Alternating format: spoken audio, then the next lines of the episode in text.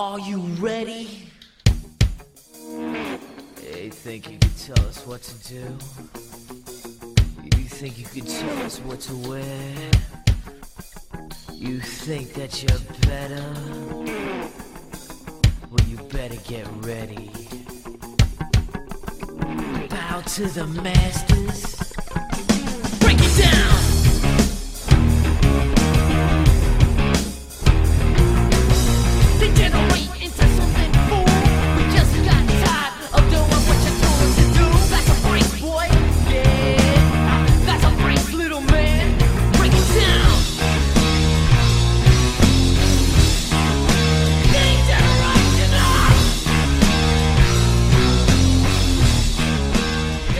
DFS DJ Nation, what is up? What is happening? We are back again. We are on to week seven.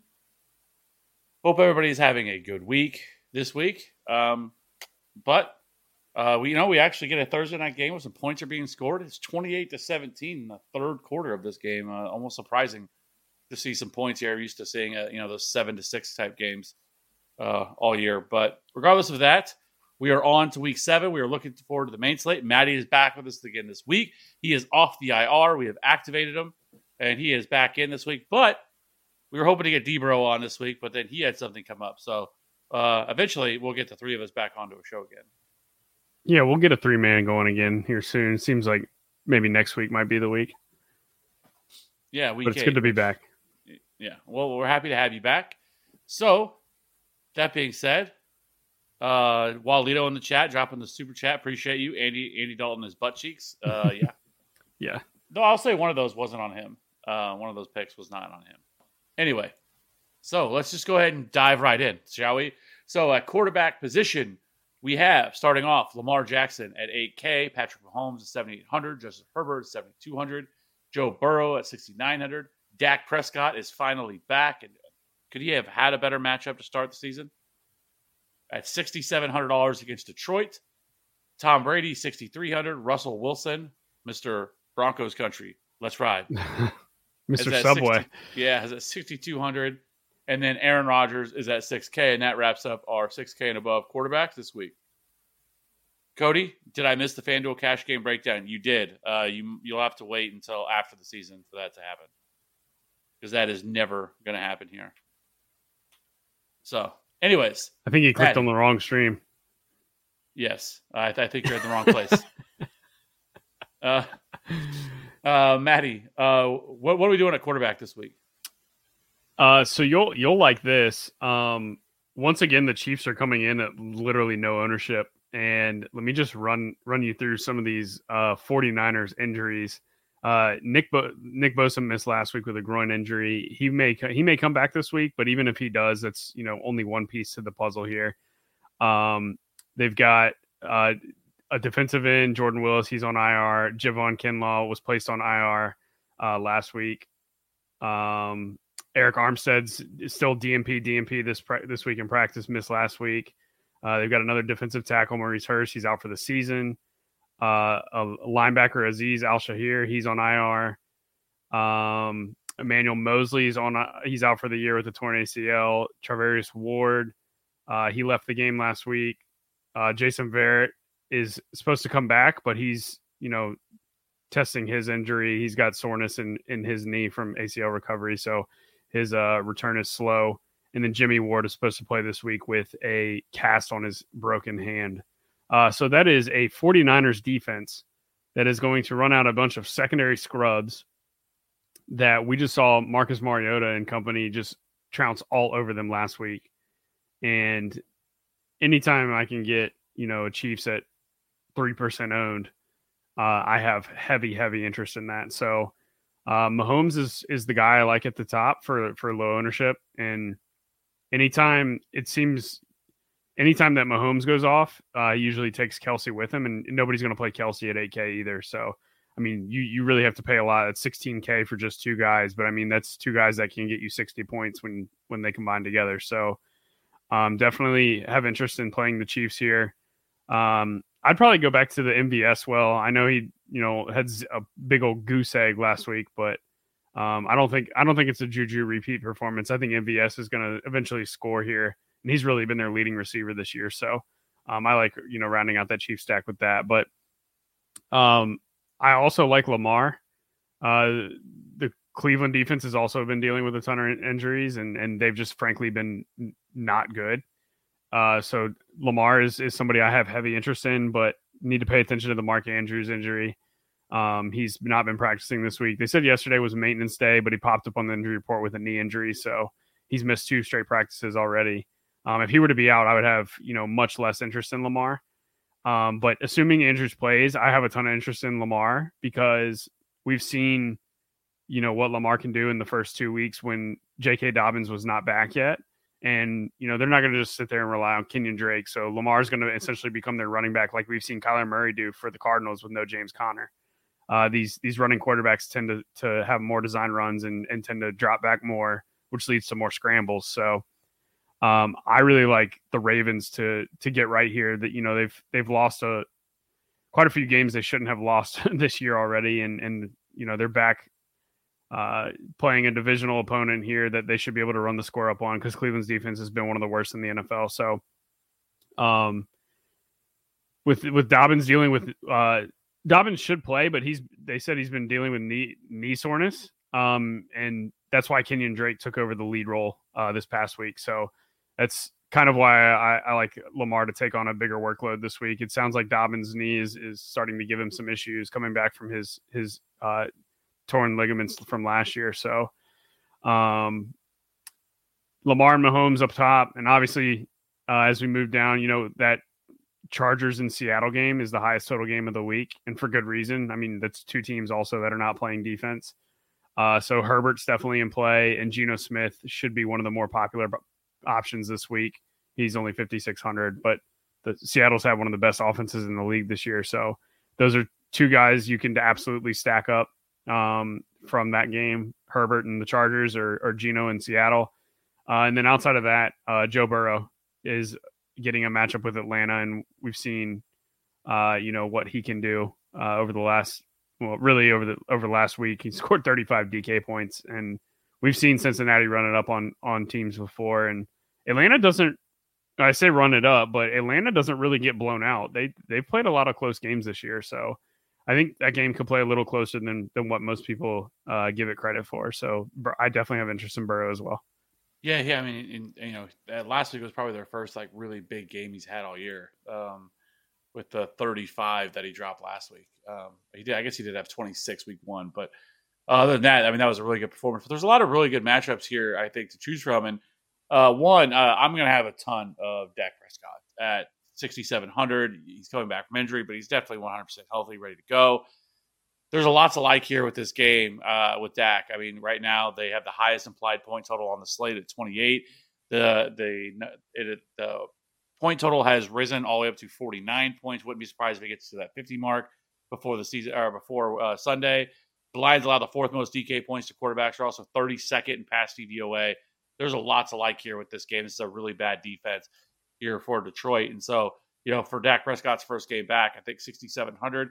Whether you want to pair him with CeeDee Lamb, you want to pair him with Michael Gallup, I think all of those guys are certainly in play. So I absolutely love uh, uh, attacking this Dallas Detroit game. I think this game could go absolutely nuclear. Uh, on the other side of that, Detroit's getting all their all their weapons back. D'Andre Swift should be back. Um, and Ron St. Brown should be 100% healthy when he was on a pitch count the last time they played coming off their bye. So I think between those two options right there, or between that game itself, I'm going to want a lot of uh, attention on this game. And then, um, you know, I think uh, Justin Herbert uh, has really struggled the last two weeks, um, only putting up 14 and 9.42 DK points each of the last two games that he's played. But this is a really good spot for them as well, going against Seattle. He's 7,200. Keenan Allen uh, likely isn't going to play this week. Uh, I think there's a, probably a better shot that now that looks like he, that, that since they're on bye next week, that maybe he returns after that. But still, I think Justin Herbert, whether you want to pair him with Austin Ekeler, who saw 16 targets uh, last week, um, I think him, Justin or Austin Ekeler, Mike Williams, and even uh, somebody like uh, Joshua Palmer, as long as he clears concussion protocol, I, I think all those guys are in play. Uh, Gerald Everett as well, and I don't think a lot of people are going to really play the, this Chargers offense because of how how they've looked lately. So seventy two hundred dollars Justin Herbert. And then from there, I think if you want to get leverage off of what is going to be a very very chalky Josh Jacobs, I think you could go to Derek Carr at 5,900 here against this Houston team on the road, or excuse me, at home um, against the Texans. And so, uh, you know, they can definitely be had on the air and through the ground. And so I, I do think that this is another direction. Uh, I think that you could go, and I think it would get really nice leverage off of off of what is going to be an extremely, extremely chalky Josh Jacobs. And then I if you want to pay down at quarterback, I have some interest in going with a Matt Ryan at fifty four hundred dollars. I don't hate that against this Tennessee defense. This Tennessee secondary is really bad. Um, you can uh, the only thing that would worry me because it sounds like Jonathan Taylor should also be back. So there uh, is that is this going to be like that kind of ground and pound, slow paced type game? But uh, I do think Matt Ryan, who's coming off his best game of the year, Michael Pittman, Alec Pierce. There's a lot of pass catchers here. Jonathan Taylor, especially if they can get this play action game going with Jonathan Taylor. But $5,400 Matt Ryan, if you want to pay down at quarterback, I think you could do that. And then I, also have some interest in Trevor Lawrence as well at 5,700. Trevor Lawrence has played pretty well this year. He, has been utilized on the ground as well. I think he scored one or two rushing touchdowns last week. I know he had one for sure, but uh, Trevor Lawrence right now uh, has been pretty solid so far to start the season. And, you know, he is getting a little bit through on the ground. He does have two rushing touchdowns on the year. He's averaging about only about four carries per game, but he's also top six in red zone carries, where he has seven carries inside uh, and in the red zone as well. So um, I do think Trevor Lawrence is is another direction you could go. The Giants, in my mind, I mean, they really haven't played a lot of like really explosive offenses uh, so far to start the year. And not saying that Jacksonville is you know this like world beater offense, but I definitely think they have the pieces to be able to uh, you know put up some points here. So Trevor Lawrence, I think, is another uh, way you could go if you want to pay down at quarterback. Yeah, I looked at Matt Ryan originally, um, and I think the way I'm just going to approach that situation is just play Alec Pierce by himself.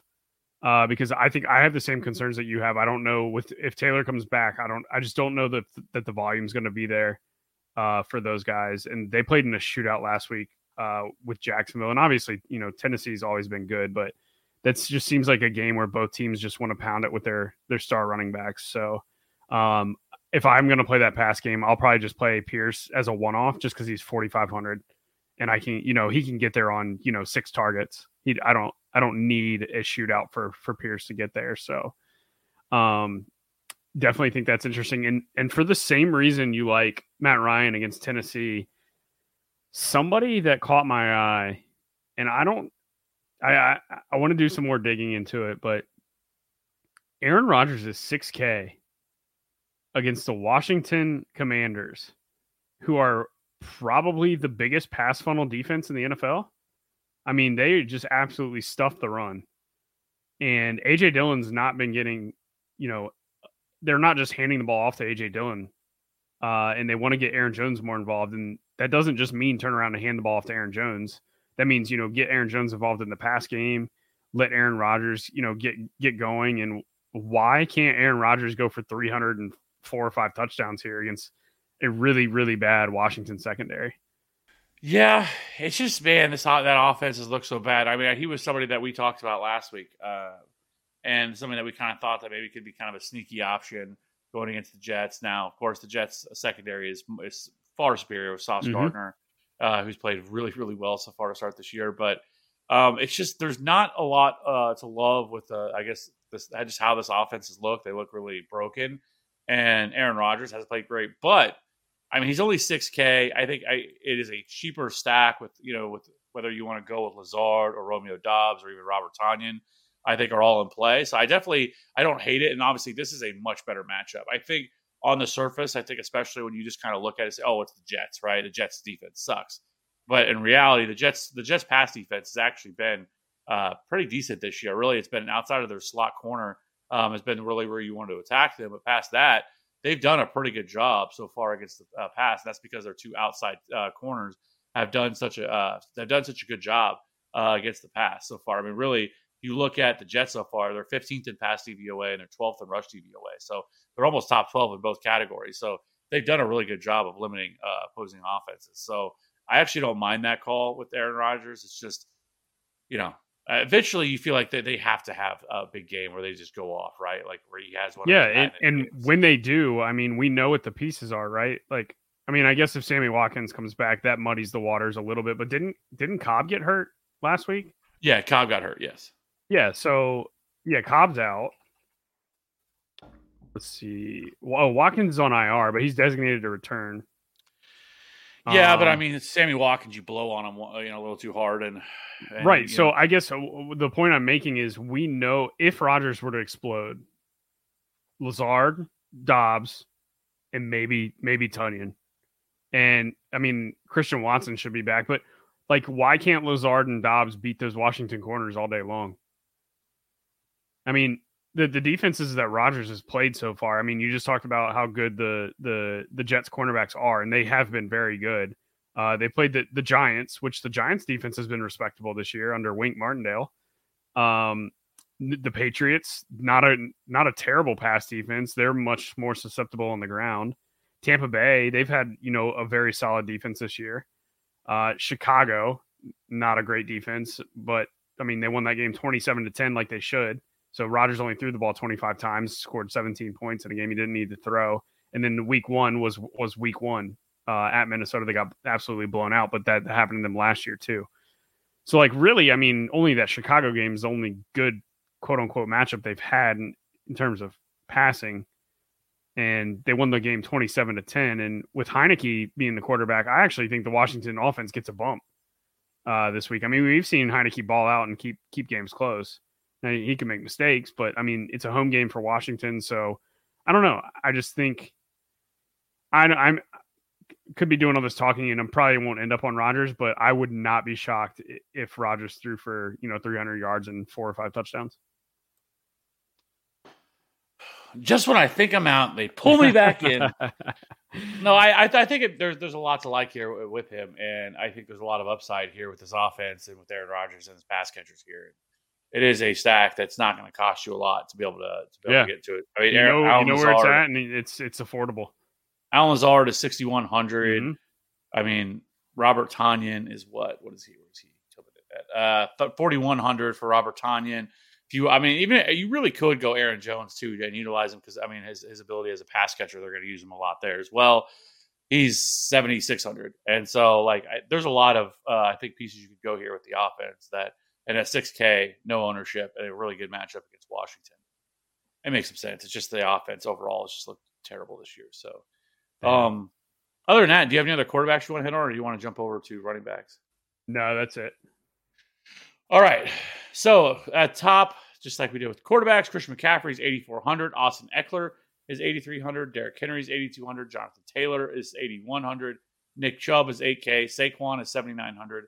Leonard Fournette is 7,700. Alex Aaron Jones, Joe Mixon wrap up the 7K. And then once we get down to 6K, it is D'Andre Swift, Josh Jacobs, Dameon Pierce, Breece Hall, Jam- Jamal Williams, Clyde Edwards-Helaire, Zeke Elliott, and Melvin Gordon wrap up the 6K and above running backs.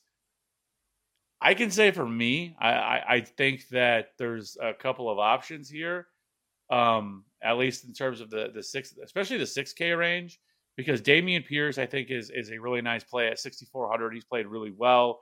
He's actually uh, seen 11 targets in over his last two games.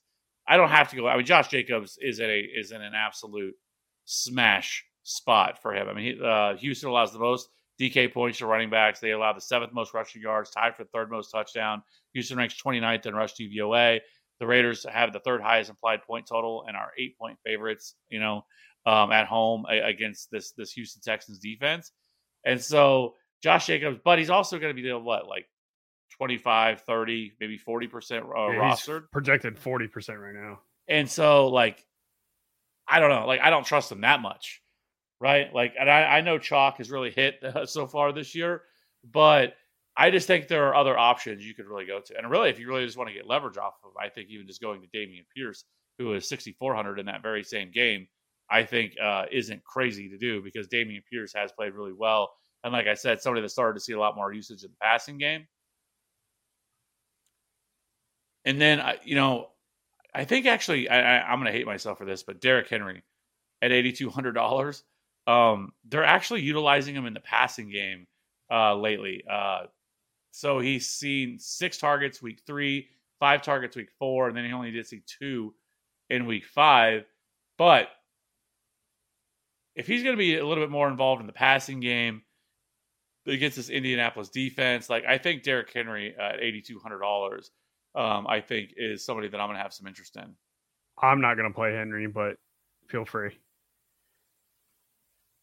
Yeah, it's.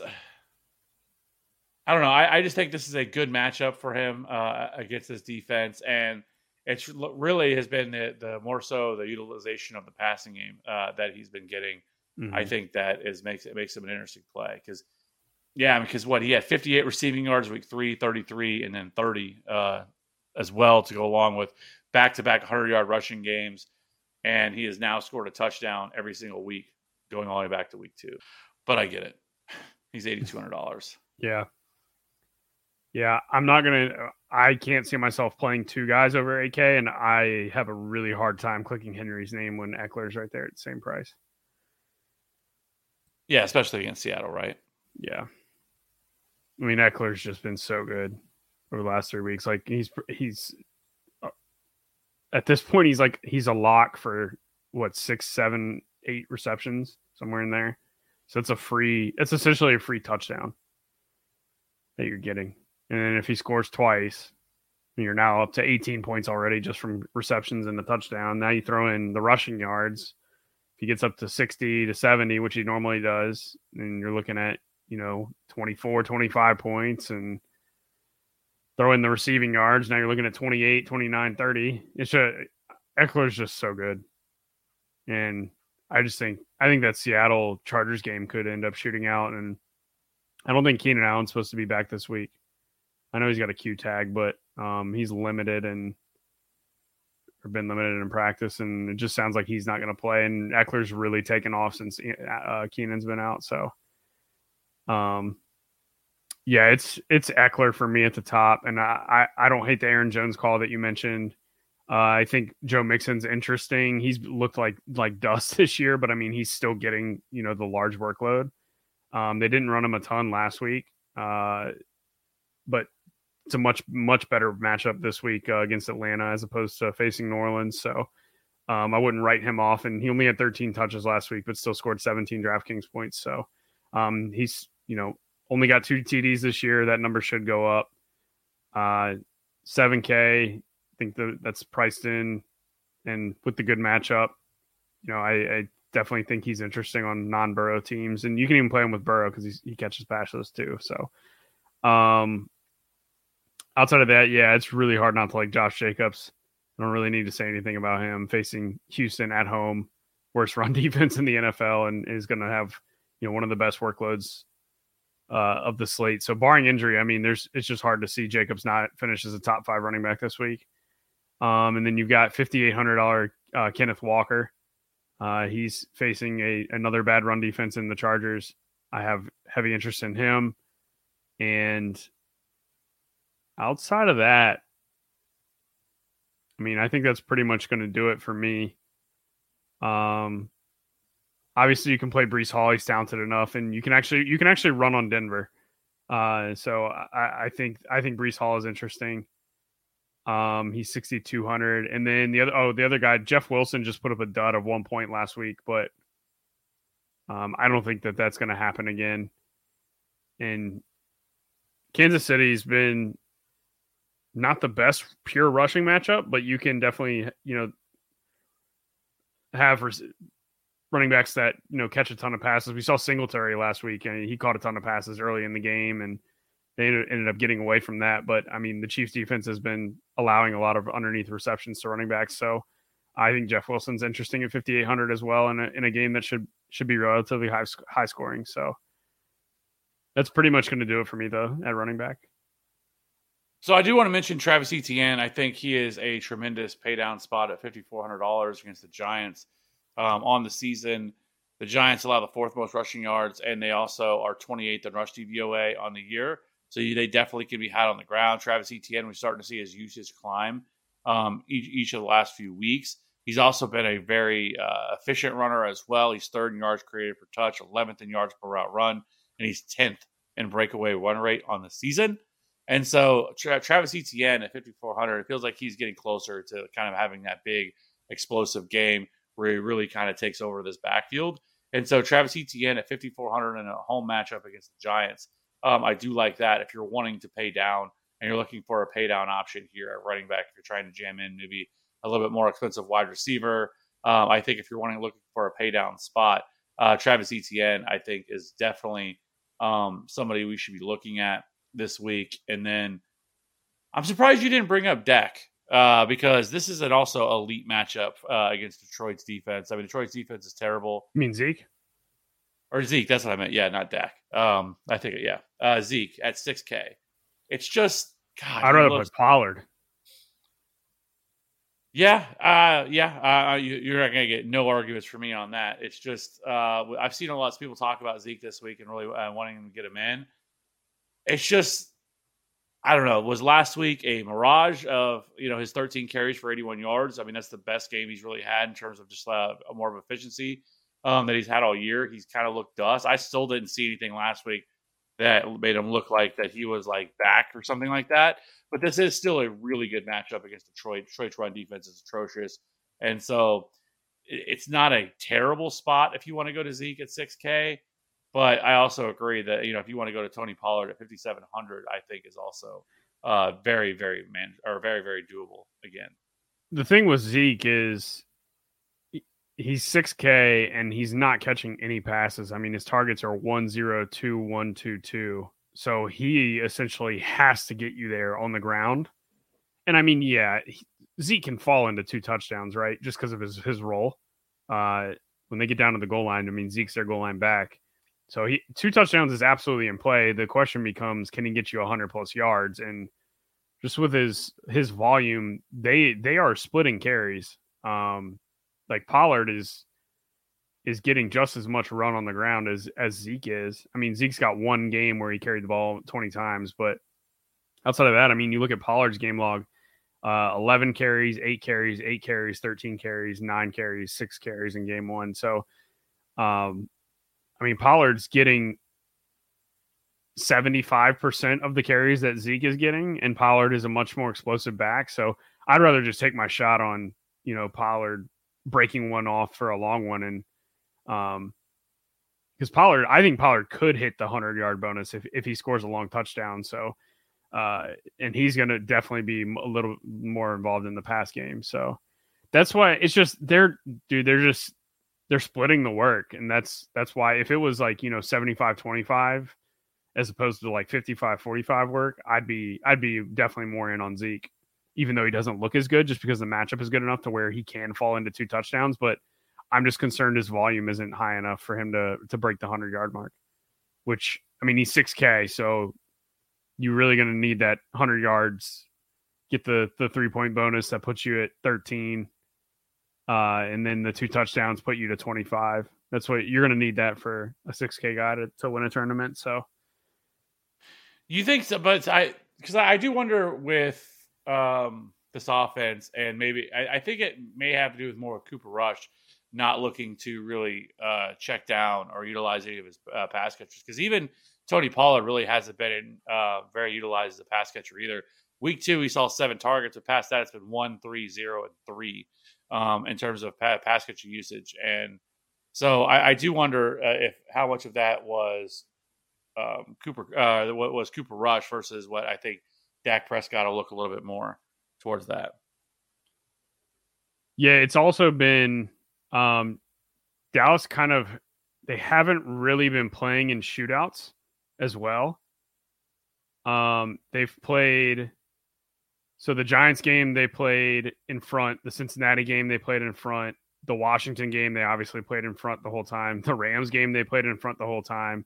Then this Philly game is really the the last game or the first game they've played from behind all year, except for week one when Dak played.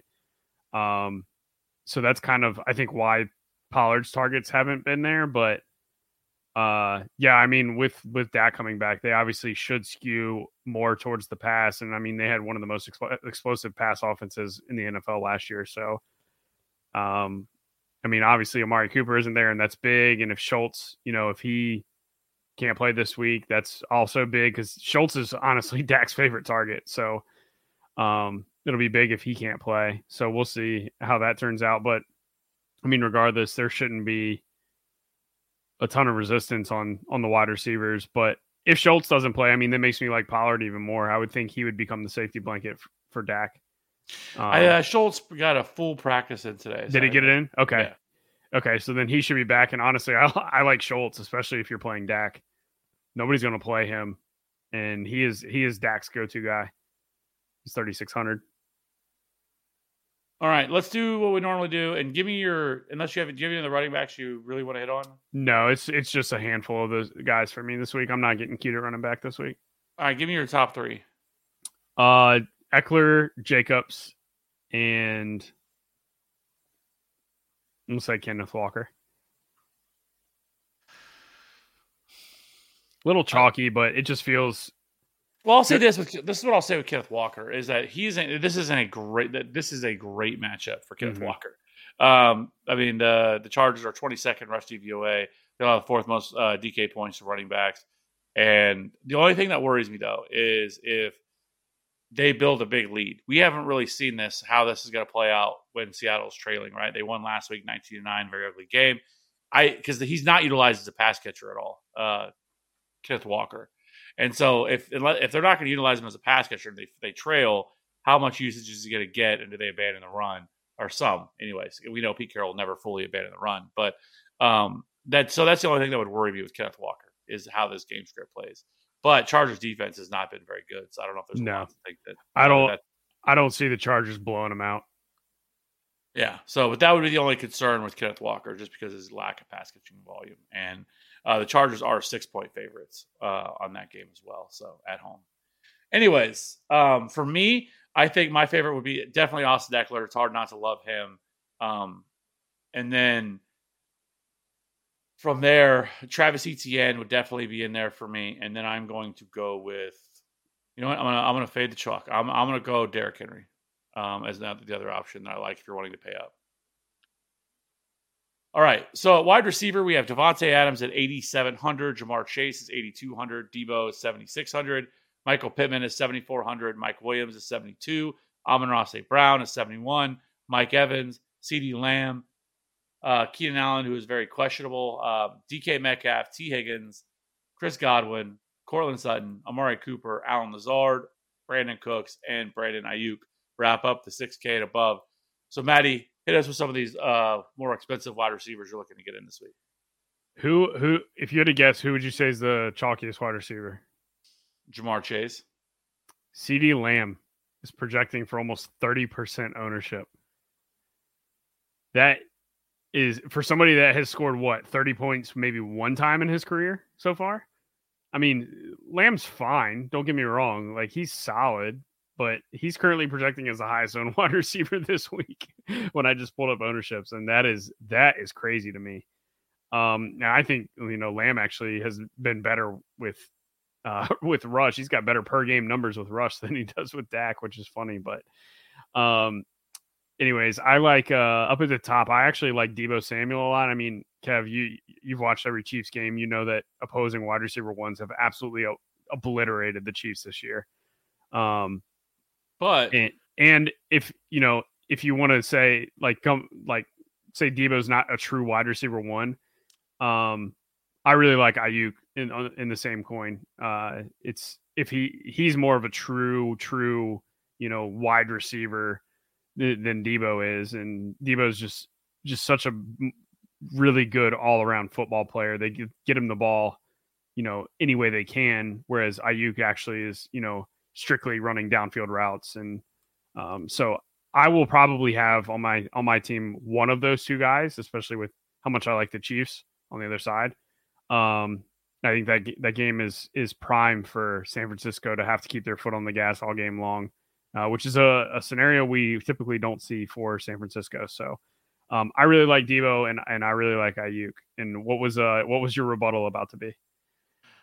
Uh, well, some of that is so the Chiefs have been without their their first round pick, um, Trey McDuffie, since week one, and I, I think he is going to bring a pretty big boost to this the, the secondary because he is somebody that they were expecting to. I mean, really, and we saw it even week one. He played really, really well week one and really bottled up uh, Marquise Brown for the most part in that game.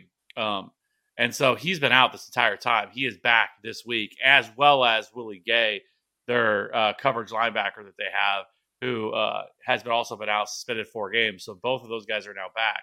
And so I do think the Trent McDuffie thing uh, is going to be a big deal because last week they started two rookie mean, obviously, Trent McDuffie is a rookie, but there's a big difference when they were starting a seventh round pick in Jaylen Watson and a fourth round pick in Joshua Williams.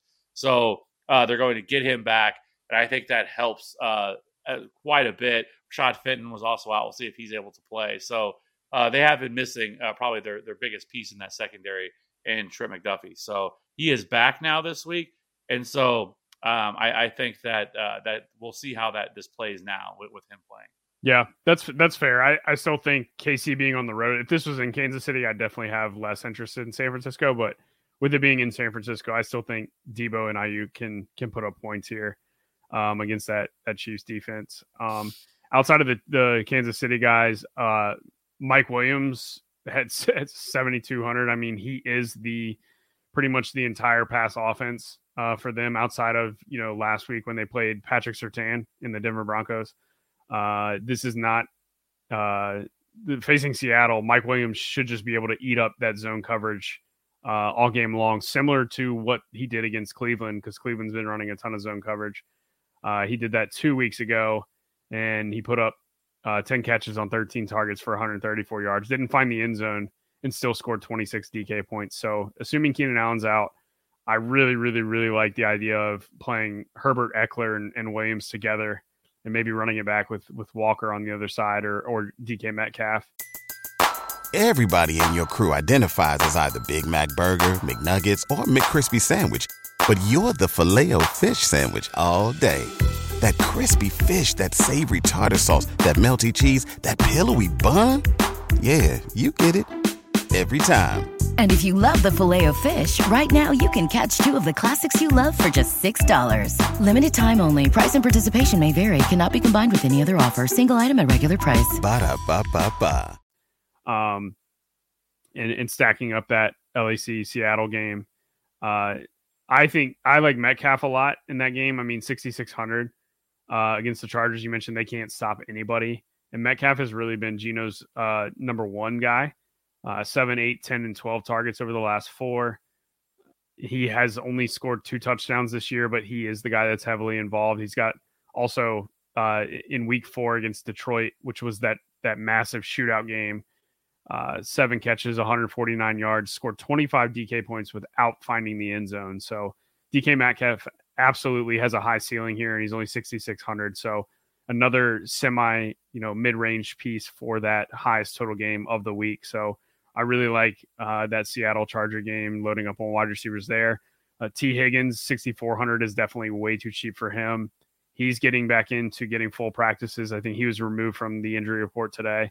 So it's is the same same situation we saw with Gabe Davis, right? Gabe Davis plays through uh, plays through an injury, an ankle injury, uh, is just out there going through the motions and and playing at 85%, scores, you know, doesn't do anything for two straight games, comes off the injury report. Then the next game he catches a, a 98 yard touchdown on the first first uh, drive of the game. So uh, I think a lot of the same can be said for T. Higgins. He's off the injury report now, practicing fully uh, he should be able to smash this Falcons secondary. And and if AJ Terrell covers Ja'Marr Chase and Ja'Marr Chase is dealing with a hip injury as well, that's all all more the reason for for Tee Higgins to absolutely smash uh, Atlanta. So I really like Higgins here. Um, moving down the list, we already talked about Green Bay. Lazard is absolutely in play at 6,100.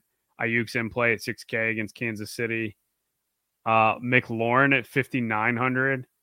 Uh, he has historically been Heinicke's favorite target, so I have semi interest in him. If you were to if you were to play at the Aaron Rodgers stack, McLaurin would be the guy that I would run it back with, because uh, Heinicke should should take to to targeting McLaurin uh, early and often. Um, still moving down further. Uh, Doubs at 5K is absolutely in play for all the reasons we talked about earlier. Uh, 4,500, Alec Pierce, he is in play. uh, 4,600. Sorry. Tennessee has gotten absolutely obliterated by wide receiver twos this year. Uh, if you go back and look at the Raiders when when they played, uh, we were all you know salivating over Davante Adams having this incredible matchup against this Tennessee secondary. And what did Mack Hollins do? Mack Hollins went out and caught a billion balls for a billion yards and scored touchdowns. So it's been it's historically this year has been the wide receiver two that has done all the damage against these Tennessee uh, corners. So I really like Pierce at 4600. And then assuming Bateman's out, uh, Duvernay at 4,500 is another guy that I have heavy interest in. Uh, he didn't really do much last week, but this is a much better spot for for the Ravens offense to blow up than than it was last week on the road against the Giants defense. It's been playing rather well, and it was a defensive coordinator that uh, you know was with the Ravens previously, so you know he's kind of had an idea of how to defend Lamar. Um, this is just a much better spot for Lamar and the Ravens at home uh, against against Cleveland. Um, with the Cleveland defense that absolutely should, um, you know, give up a ton of points here because they've been one of the worst in the NFL. So I really like Duvernay here a lot at 4,500. Yeah. So for me, I, I think this week I'm going to be looking at one. I absolutely love Tee Higgins call. Uh, he was somebody that I definitely was going to hit on. I think his time is coming to um, have a really big game. I mean, last week he did see 10 targets in that game. Didn't do a ton with them, six catches, 47 yards. But if you look at this matchup here a little bit more, uh, the, the Falcons are 23rd in pass DVOA. Atlanta also allows the sixth most DK points and the sixth most. They've also allowed the sixth most um, sixth most uh, receiving yards and the fourth most receiving touchdowns on the season as well. AJ Terrell is also banged up; he may not play, which is it would be bit even worse because that's he's really kind of the main guy they have. Yes, Casey Hayward I think is also still there, but uh, Casey Hayward is not young, so uh, Tee Higgins is definitely definitely in play for me at his price at sixty four hundred dollars. Chris Godwin I think is also a really good play. Um, the the Card or the, excuse me, the Panthers secondary is banged up as well, and so I think Chris Godwin now uh, he looks like he's a little bit more back. He saw 12 targets last week, six catches, 95 yards in that game, but Chris Godwin could uh, go nuclear at any time, and so his he, his price at 6K or 6,300 is just incredibly too cheap for what he uh, he brings. I definitely agree with the Allen Lazard call. I think he is certainly in play. Um, if you're wanting to put some pay down options here at wide receiver, uh, Michael Gallup, uh, absolutely love him um, in this matchup against the Lions. If you're wanting leverage off of if CeeDee Lamb is going to be absolute chalk, I think Michael Gallup can definitely be that uh, coming off his in, his injury as well. Um, saw over 100 air yards last week in that game, even though he only scored 3.8 uh, DK points. Uh, he was targeted seven times, only two catches for 18 yards. We had, like I said, he had 100 air yards in that game, and so um, he's already has over a 30% market share of the air yards in this offense uh, since returning. So I do think Michael Gallup is a really sneaky play at $5,100. And I would prefer, you know, if you're going to, I think, you know, doing something a little bit different would be going Dak, Michael Gallup, and then like a Dalton Schultz, and then fading CeeDee Lamb if he's going to carry that kind of heavy ownership in that game against the Lions. So uh, really do like Michael Gallup a lot at $5,100. I don't think Joshua Palmer is going to play. I was looking at it. He didn't practice it today either. I would find it very highly unlikely that Joshua Palmer is going to play. And then if Keenan Allen also misses, I think that just raises up everybody else. I mean, that raises up Mike Williams uh, to even higher probably amount of targets. But if you're wanting to get a little bit crazy, I do think you could go and look at a uh, like a DeAndre Carter, who I think would then slide up to being their number two wide receiver. Saw five targets last week, but if if Joshua Palmer uh, misses as well as Keenan Allen, then I think somebody like thirty seven hundred dollar De- uh, DeAndre Carter um, against the Seattle secondary, I think uh, you could look at something like that as well as an option, um, and, and down in this this three K range of wide receiver. If you're wanting to get a little bit different, I think we could do that as well. Uh, if you if you want to play them. Um, also, I, I, think a couple other options if the if the if the Raiders do uh, get up quickly in that game, and uh, this really forces the Houston Texans to throw the ball. Nico Collins is also somebody who's been seeing a lot of deep targets on the season. Uh, he is definitely their preferred option as a deep threat, and he's really started to come really close to overtaking uh, Brandin Cooks as the what looks to be could possibly be the wide receiver one in this offense right now. Uh, last time he played, he saw six targets in that game. Saw the same amount as Brandin Cooks in that last time they played against Jacksonville. Uh, he's starting to uh, you know put up some numbers. Uh, he has double digit DK points each of his last two games as well. So Nico Collins at forty two hundred dollars at a matchup where they're probably going to be playing from behind. They're going to have to throw the football. Nico Collins at forty two hundred dollars. Uh, you know, especially could break off one of those, you know, one, you know, uh, 40, 50 yard touchdown, I think is uh, certainly uh, in the range of possibility.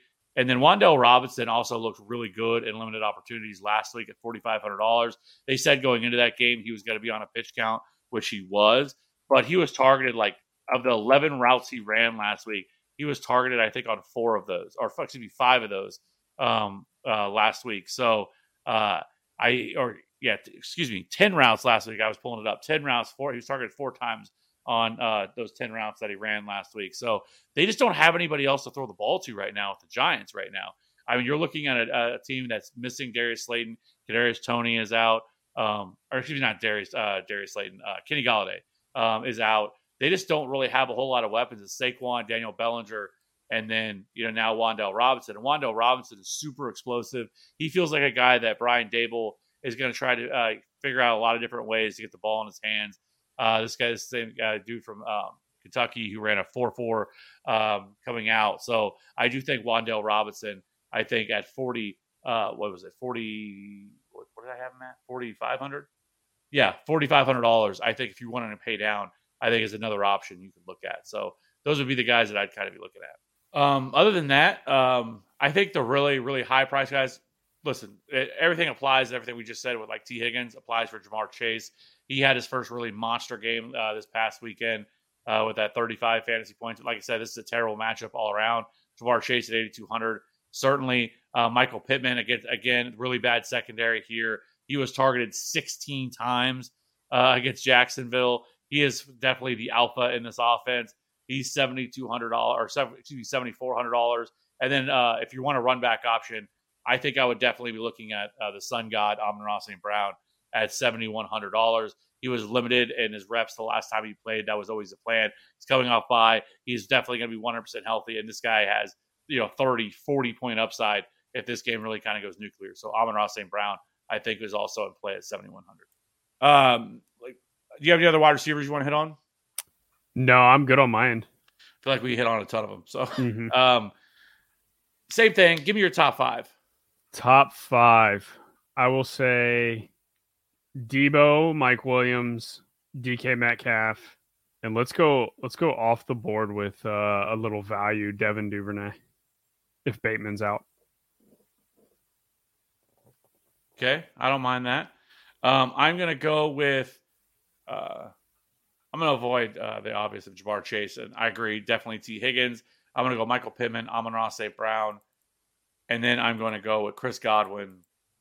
How many do I name? Is that three that I was named? Yeah, You know what? Give me, give me Brandon Aiyuk and Amari Okay. Cooper. I didn't really talk about Amari Cooper. I guess I can really quickly, just so I'm not throwing it out there off the board. Uh, Amari Cooper has almost a 30% target share in this Browns offense.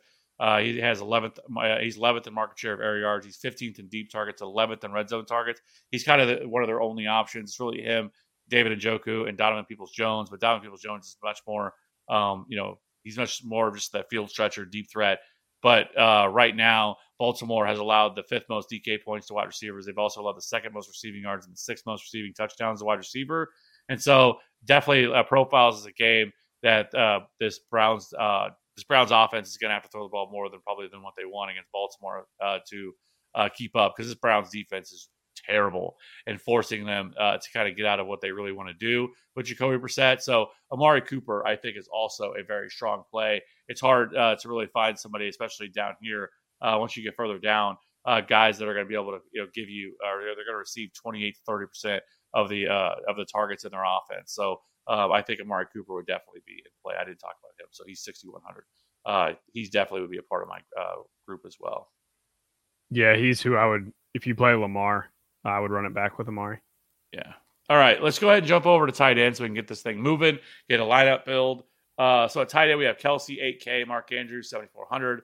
Uh, Darren Waller is 5,400, but I really don't know if he's going to play. Uh, he did not. He has not practiced uh, at all this week, and I'm. I don't think he's going to play.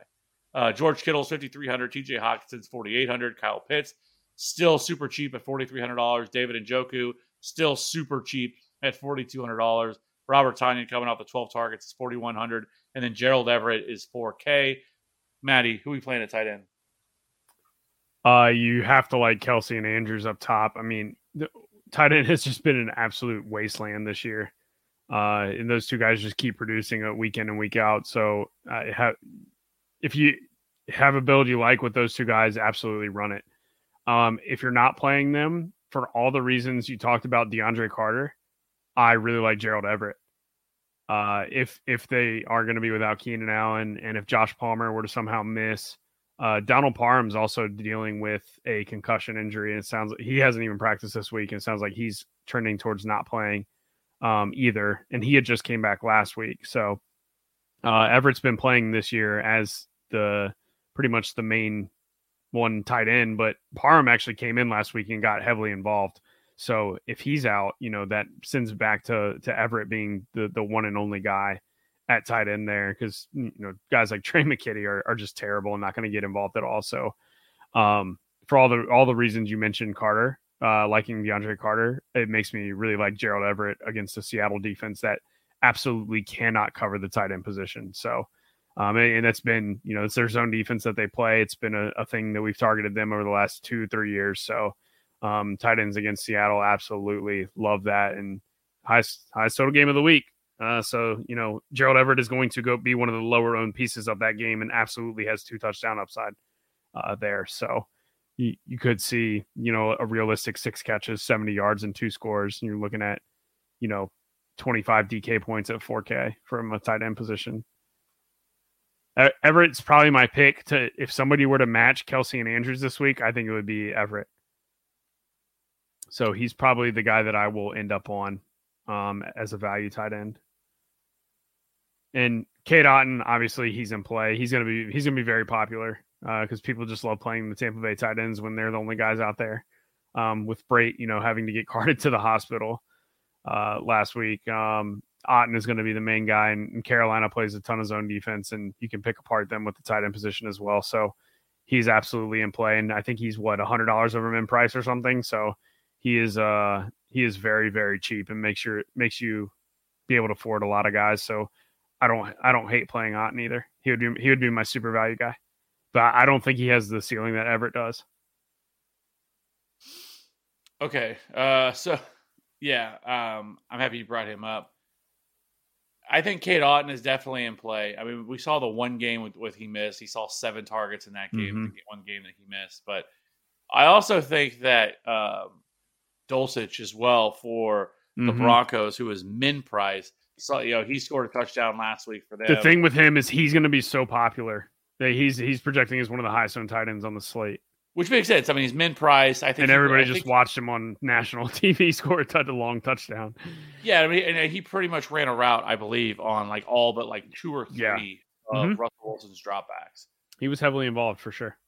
Yeah, I mean, um, played 65% of the snaps, uh, ran 20 routes last week, three targets, you know, the two catches, 44 yards, and a touchdown for him. Um, he is in play, but, you know, it's going to be uh, somewhat is going to be um, how much his ownership comes in at. But I also think somebody else that I think is certainly in play as well. He's a little bit more expensive, but he's thirty four hundred dollars, and that's Daniel Bellinger. We're starting to see him become more and more in this involved in this offense. Um, he actually played ninety six percent of the snaps last week. Twenty four routes run, five targets, two red zone targets for him last week. Scored a touchdown in that game. He has now scored touchdowns in back to back. He had a rushing touchdown in week five, but this past week, um, you know, five catches, thirty eight yards, and a touchdown uh, for Daniel Bellinger. And again, um, I so I, I think that at thirty four hundred dollars, I think for a value play, he would certainly be a direction you could look at. I 100% agree on Dalton Schultz at thirty six hundred dollars. Uh, nobody's going to want to play him. One, he he's been hurt, and he was supposed to play uh, not that long ago, and he missed time uh, or didn't even play. Uh, I think he re-aggravated injury like right out the gate in that game. But Dalton Schultz at thirty four hundred dollars or thirty six hundred dollars, um, at pretty much, I think that very, very, very low ownership. And um, I definitely agree on the call you had for uh, Gerald Everett. The Seahawks have been atrocious against tight ends this year. Um, they have allowed the most DK points, and it's not even close. The next closest, so uh, so far, Seattle has allowed uh, as, as roughly around 23.9 DK points on the season. The next closest is uh, on this slate is the uh, Raiders, who are allow 18 DK Mhm. points. So it's almost Yep. five. It's almost six actually. Uh, six uh, more DK points per game uh, to the tight end position, and we're talking about a, a situation here with, with with Gerald Everett where there could be a very. Uh oh, somebody just Yeah, got traded. Yeah, McCaffrey. I was I was I didn't want to cut you off, but I, I just clicked over Oh, to the Twitter and 49ers. Yeah, 49ers. So do do not play Jeff Wilson this week. Also, do I wonder not if, play. I, I wonder if see I don't think CMC's points will count because he got traded. But I don't Oh, know. D'Onta Foreman now becomes in play. Uh, who they're playing the Bucks? Not a great matchup though. But D'Onta Foreman, what is he? He's probably min price. We're about to get people to jump in here. 'Cause- Yeah, For, Foreman is 4K. He's min price. yeah. He went to Stanford, so that's where he's from. Everybody's running out to their waiver wires right now to add uh, D'Onta Foreman, or I guess Chuba Hubbard for that matter. I'll do it for now. and I'll figure it out later. Yeah, I don't. I don't know if it would be Chuba Hubbard though, because Chuba Hubbard was terrible last year. I mean, towards the second half of the season, like late in the season, it was pretty much. Um, they were they were running a committee, if you remember uh, last year, right at the end of the year, because Chuba Hubbard was playing so terribly. So I don't know if that is uh, if it would be or, or it could be D'Onta Foreman. I feel like it would be D'Onta Foreman, and then I think you would see Chuba Hubbard mixed in as kind of the change of pace, pass catching back. Yeah, I would agree. Yeah. Yeah, Foreman would be my uh my who I would prioritize between the two. Now, of course, this is a truly terrible match. This is not a good matchup against the Bucks. So, do you how much, at least for DFS purposes, how much do you think he? Um, do you think he's gonna he's gonna gain any ownership at 4K? No, I don't think so. I mean, there's a legit chance the the Panthers score what nine points this week. I can't. I just can't play a guy on the team that's not going to score any touchdowns. Yeah, it sounds like they're without Robbie Anderson. They're now without CMC. They're playing with a third string backup quarterback, and I don't know, man. I well, actually, it sounds like Baker. I think Baker returned to the season. Uh, Baker returned to practice today, didn't he?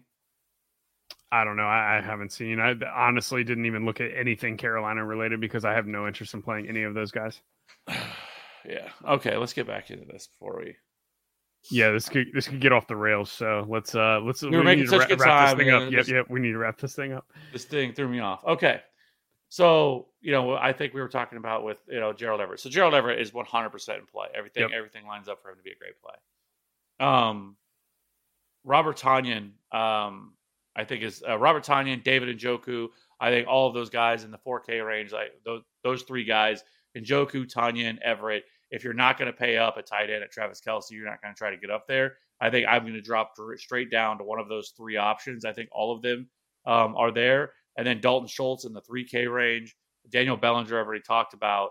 And then if you're really wanting to pay down, um, you know, like I said, I think I would prefer Cade Otton to uh, Greg Dulcich just because of how bad uh, really this Broncos passing offense is looked. Yeah, and I just put up uh, ownerships just to check. Um, Dulcich is the highest owned tight end at twenty one percent. Uh, next highest is Andrews at thirteen, uh, and then Cade Otton at eleven. So everybody is playing Dulcich and Otton this week. So Ever- Everett, who we like a ton, uh, he's like the tenth highest owned. He's five percent. So that is probably where I will end up at tight end this week. You're muted. You have any other tight ends you want to hit on? Nope. All right. I am Let- good.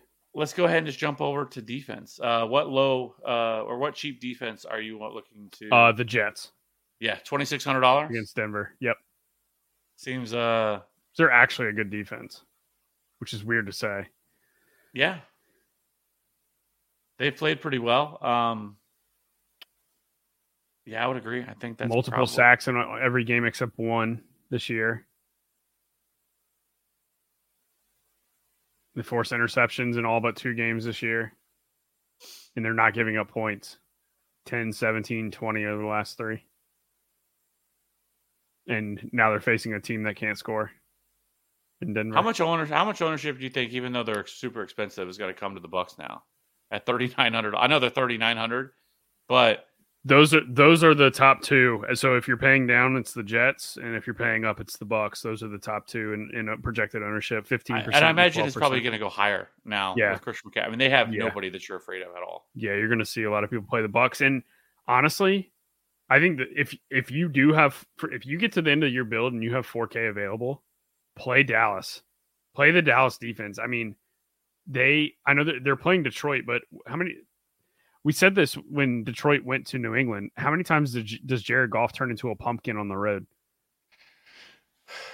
Yeah, and this Dallas defense is Jared Goff is awful under pressure, and this Dallas defense is the best pass rushing team in the NFL. And I know we just, you know, they just give up points to Philly, but Philly has the best offensive line in the NFL.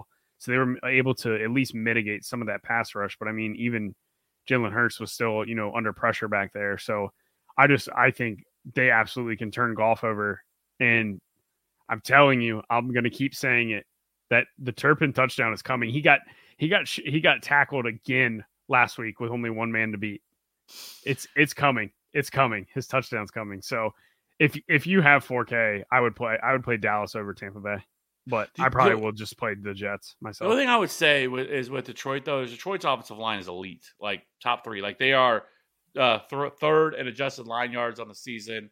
They're also in terms of sacks, they've given up, they've allowed the fewest amount of sacks on the season. They have a 3.3 adjusted sack rate, which is the lowest in the league. Uh, they've done a very, very good job of protecting Jared Goff.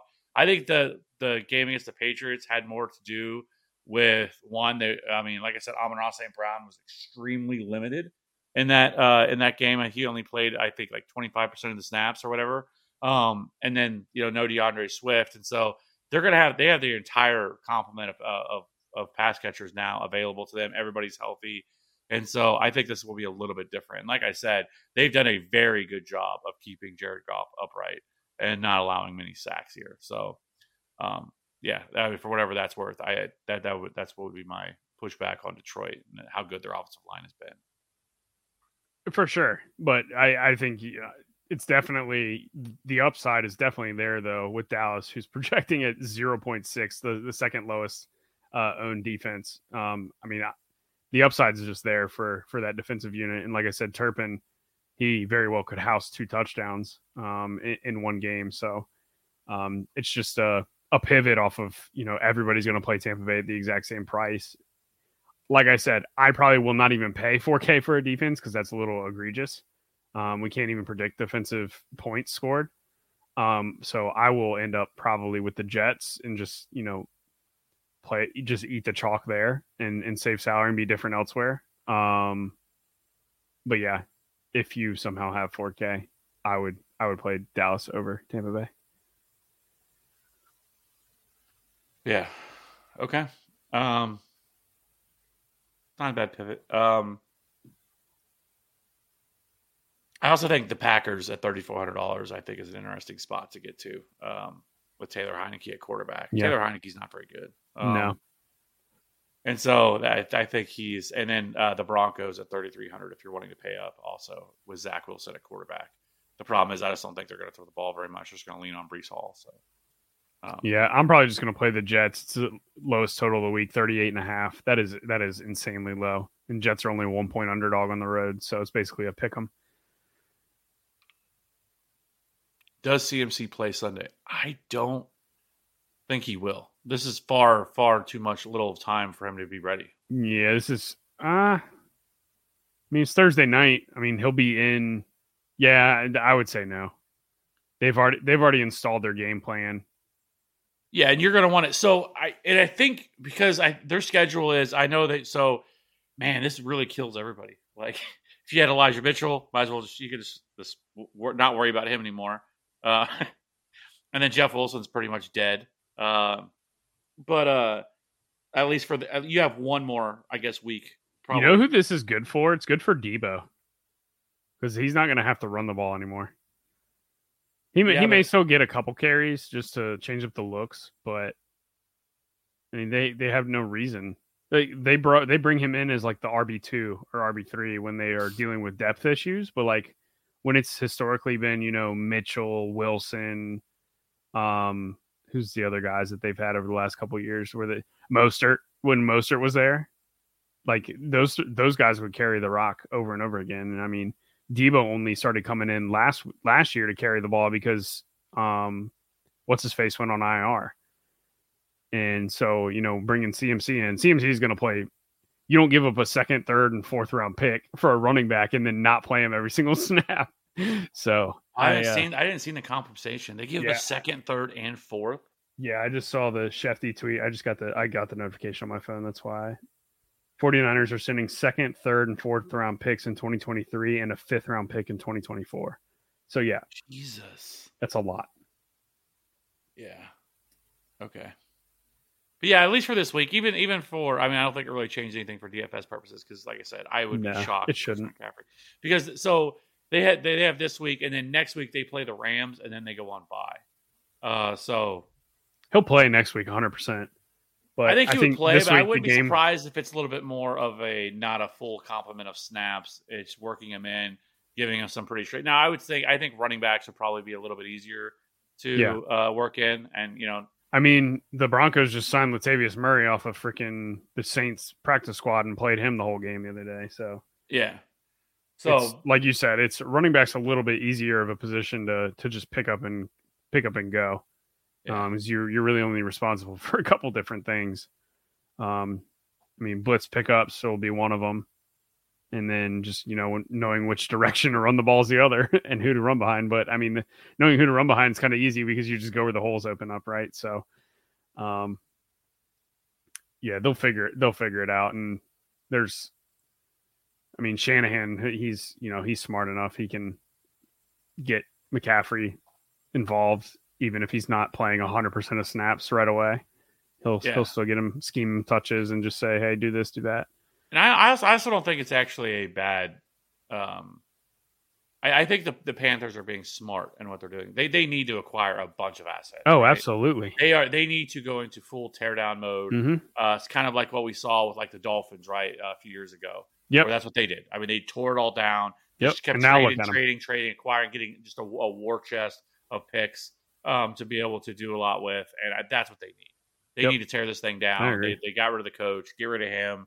Um, you know, hopefully, you know, just suck the rest of the year. Get get the number one overall pick next year. There's really next year's draft is loaded with talent, and so you know you could probably you're going to get your probably franchise quarterback out of next year's draft, and so I, I think what they're doing is very smart. Like I really wouldn't be surprised at this point if they still trade DJ Moore, um, if they can find a spot for him. They, So- I, I think they will. It, it sounds like he's. uh um, I've even heard rumors that he would he may end up in Dallas. Which, if Dallas gets him, that would that would be amazing. I think he'd be a perfect fit for Dallas, and he's yeah, exactly the only, kind the only hard part is unless they're going to figure out ways to, because they're, they're still paying a lot. There's still a lot of dead cap that are going to be on these contracts uh, for these guys that they're going to continue to pay for them. So yeah, I think it would actually cost more because you're going to be asking Carolina to pay like a heavy. Um, but the the tanking teams usually are okay with paying more because I mean they're they know they're you know they don't have to to fork up money this year for these salaries, so they're and they get well, I think it's I, I, in return. I think it'll be interesting to see if we, we see like a uh, a rework contract for Christian McCaffrey or anything like that. Which I guess that news probably would have already have come out if they were going to, because I mean he had thirty yeah thirty million guaranteed on his contract um because he his dead cap was for this year was the highest with twenty seven million, but even next year he still has eighteen million in dead cap, which goes all towards the Panthers. Mhm. 10 million, almost 11 million in dead cap in 2024. That's a lot of money to be paying a player that's not going to be there for the next two years. So I'm wondering if they are going to figure something out to rework his contract so that doesn't happen. Uh, because that's a lot of money to be having on their books uh, with for players that aren't going to be there. Yeah, I don't know. So, anyways, anyways, we're, we see we said we were, weren't going to do it, and now here we are. We're going down the road. Yeah, we need hole. we need to build a lineup and get the hell out of here before yeah. we. So let, us go ahead and build the lineup. Start it off. Uh, who we going with first? Um, I like the. Mm, let's go Ekeler. All right, since I can do it, I'm going to go Justin Herbert. Okay, Gerald Everett. I was I was hop- hoping you would pick uh pick Herbert. And let's go DK Metcalf to run it back. Nice. That's exactly what I would have done. Uh, let's just plug in Jets D. I'm going to go with a little bit of a salary savings here at running back, and I'm going to go with Travis Etienne. Okay, and I'm gonna save some salary at wide receiver with Duvernay. Still get Baltimore exposure, even though we don't have Lamar Andrews. Here, I think okay. I'm going to go with let's lock in Tee Higgins. Okay, and that leaves us with 5K. Uh Doubs. Exactly what I thought you were going to do as I saw him. Um, okay, so that's this team. Uh, with no money left on the sa- table. We have Justin Herbert, Austin Ekeler, Travis Etienne, DK Metcalf, Devin Duvernay, Tee Higgins, Gerald Everett, Romeo Doubs, and Jets defense. We are locking that in for week seven. All right, I feel pretty good. I actually really like that team quite a bit. Um, So do I. so I think this is a, a, a pretty good slate to get a little bit different, go a little bit off the board with still being able to fit in some of the chalk. I think there's some nice leverage plays out there. Um, but you know, um, you know, obviously, uh, it was good that we were live when this happened. This would have been the worst if we just would have ended and the Christian McCaffrey thing would have happened. Um, so we were able to talk through that a little bit, and so that that is uh, that worked out. Thank you NFL for aligning that for us. Um, so, anyways, I appreciate everybody checking us out. Appreciate everybody listening to the show. If you sure if you want to, we have an absolutely free Discord. You can jump there. You can find it in the description of the podcast, YouTube, wherever you're following us. Uh, there are uh, links to that uh, everywhere. It's absolutely free. Whether you're into DFS, redraft, dynasty, player props, player props is popping uh, all the time with with uh, Tom and Cody and a lot of other guys in there talking about props for the week. So if that's something you're into, go ahead and jump in there. I appreciate everybody checking out the show. Hopefully, we will get the three man band back together with Debro for week eight. Uh, with that being said, hope everybody has a great weekend. Hope everybody wins a lot of money this weekend. Have a good weekend. We will see you guys next week.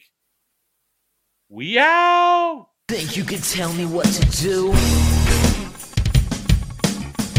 You Know who you're talking to?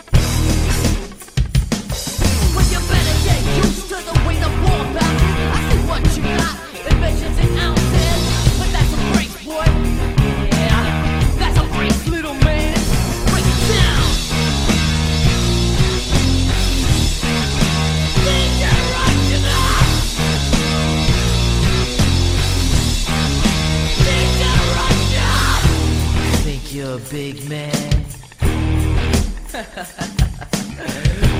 Treat you like you're a little man.